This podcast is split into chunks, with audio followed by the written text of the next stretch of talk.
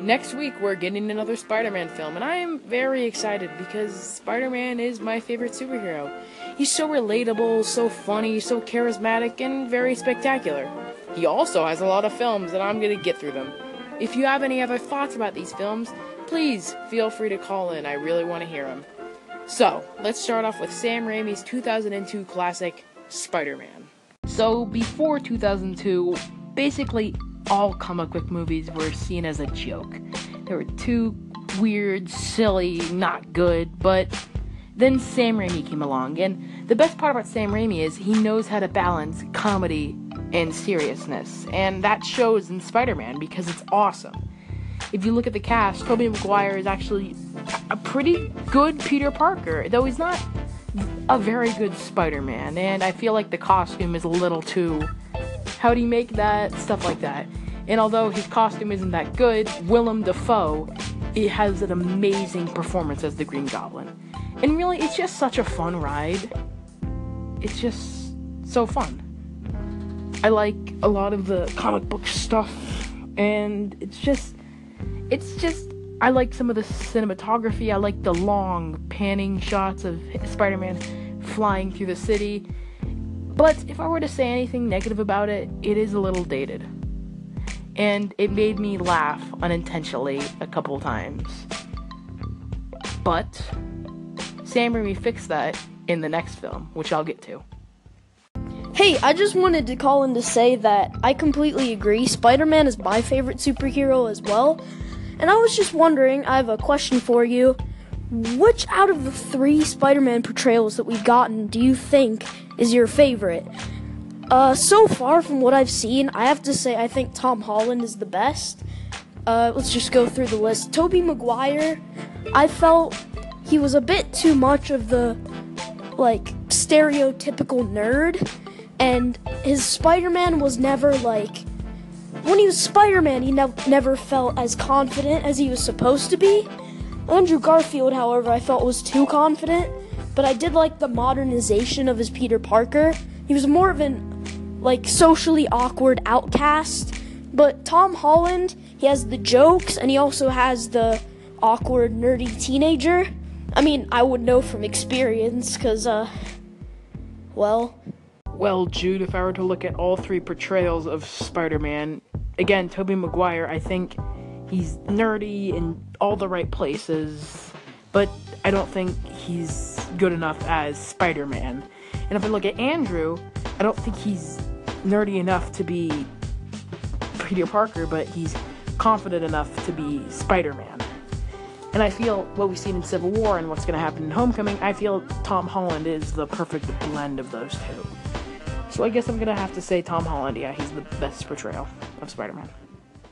After Spider-Man 1, fans wanted a Spider-Man 2, and boy, did Sam Raimi deliver. In fact, I think he delivered my favorite superhero film. Not comic book film, that belongs to Scott Pilgrim, but definitely my favorite superhero film because it just embraces everything that the comic stood for. Peter Parker's late to everything because he's Spider Man. He's losing his friendships because he's Spider Man. And at the end of the day, the only person he can go to is his aunt. Also, it takes a lot of stuff that are bad in the first one, makes it better. It's no longer dated, which is great, and the acting got so much better. Tobey Maguire, although still he's not the perfect Spider-Man, he got a lot better in this one. And just Kirsten Dunst, Dave Franco, everyone just got better. Also, Alfred Molina, he's the perfect sympathetic villain. He's just the perfect sympathetic villain. That's all I can say about him. He's he's so well acted, so well written. I just love him. The VFX also are fantastic. Again, it won the Oscar for it in 2003, I think. No, no, 2005. I can't get date right, dates right. Also, the train scene I think is the pinnacle of a lot of movies. It's just so well done, it's well shot, and the ending though. People make fun of Tobey Maguire's face in that scene, but it's so powerful. And yeah, sucks that the studio wanted to take over for the third one. Honestly, I don't think Spider-Man 3 is that bad. Like, it's competent, a solid like 6 out of 10 maybe. But it's just disappointing. Especially off the back of Spider-Man 2 the studio, Sony wanted to get involved, but Sam Raimi wanted to do his vision, and it just became sort of a mess. Not a big mess. It's just disappointing. I feel like they could have totally just made Harry Osborn Venom, and it would have fixed most of the movie. But yeah, Sandman's pretty good. The acting's pretty good. Some plot lines are pretty stupid, but it's just just disappointing. I mean, we can only go downhill from here, right? Right. But we didn't go downhill immediately. I like The Amazing Spider Man quite a bit. It's on par, if not just a little worse than Spider Man 3. I mean, the story isn't that good, the writing is alright, the directing doesn't really feel inspired, but the acting is very good. It's uh, it's very very good. Marc Webb is a good acting director, except for when he made The Amazing Spider-Man 2, but we'll get to that. Andrew Garfield and Emma Stone's chemistry is fantastic, and the acting just keeps you entertained throughout the whole film. I liked the Spider-Man costume quite a bit. I liked how they needed to change it, so they just made it feel feel homemade. And it also has a classic sense to it. The web swinging scenes, I like how you could just stay closer to Spider-Man, so you feel in the city. But I don't really understand all the hate for the film. I mean, at least it's not The Amazing Spider-Man 2. And speaking of The Amazing Spider-Man 2,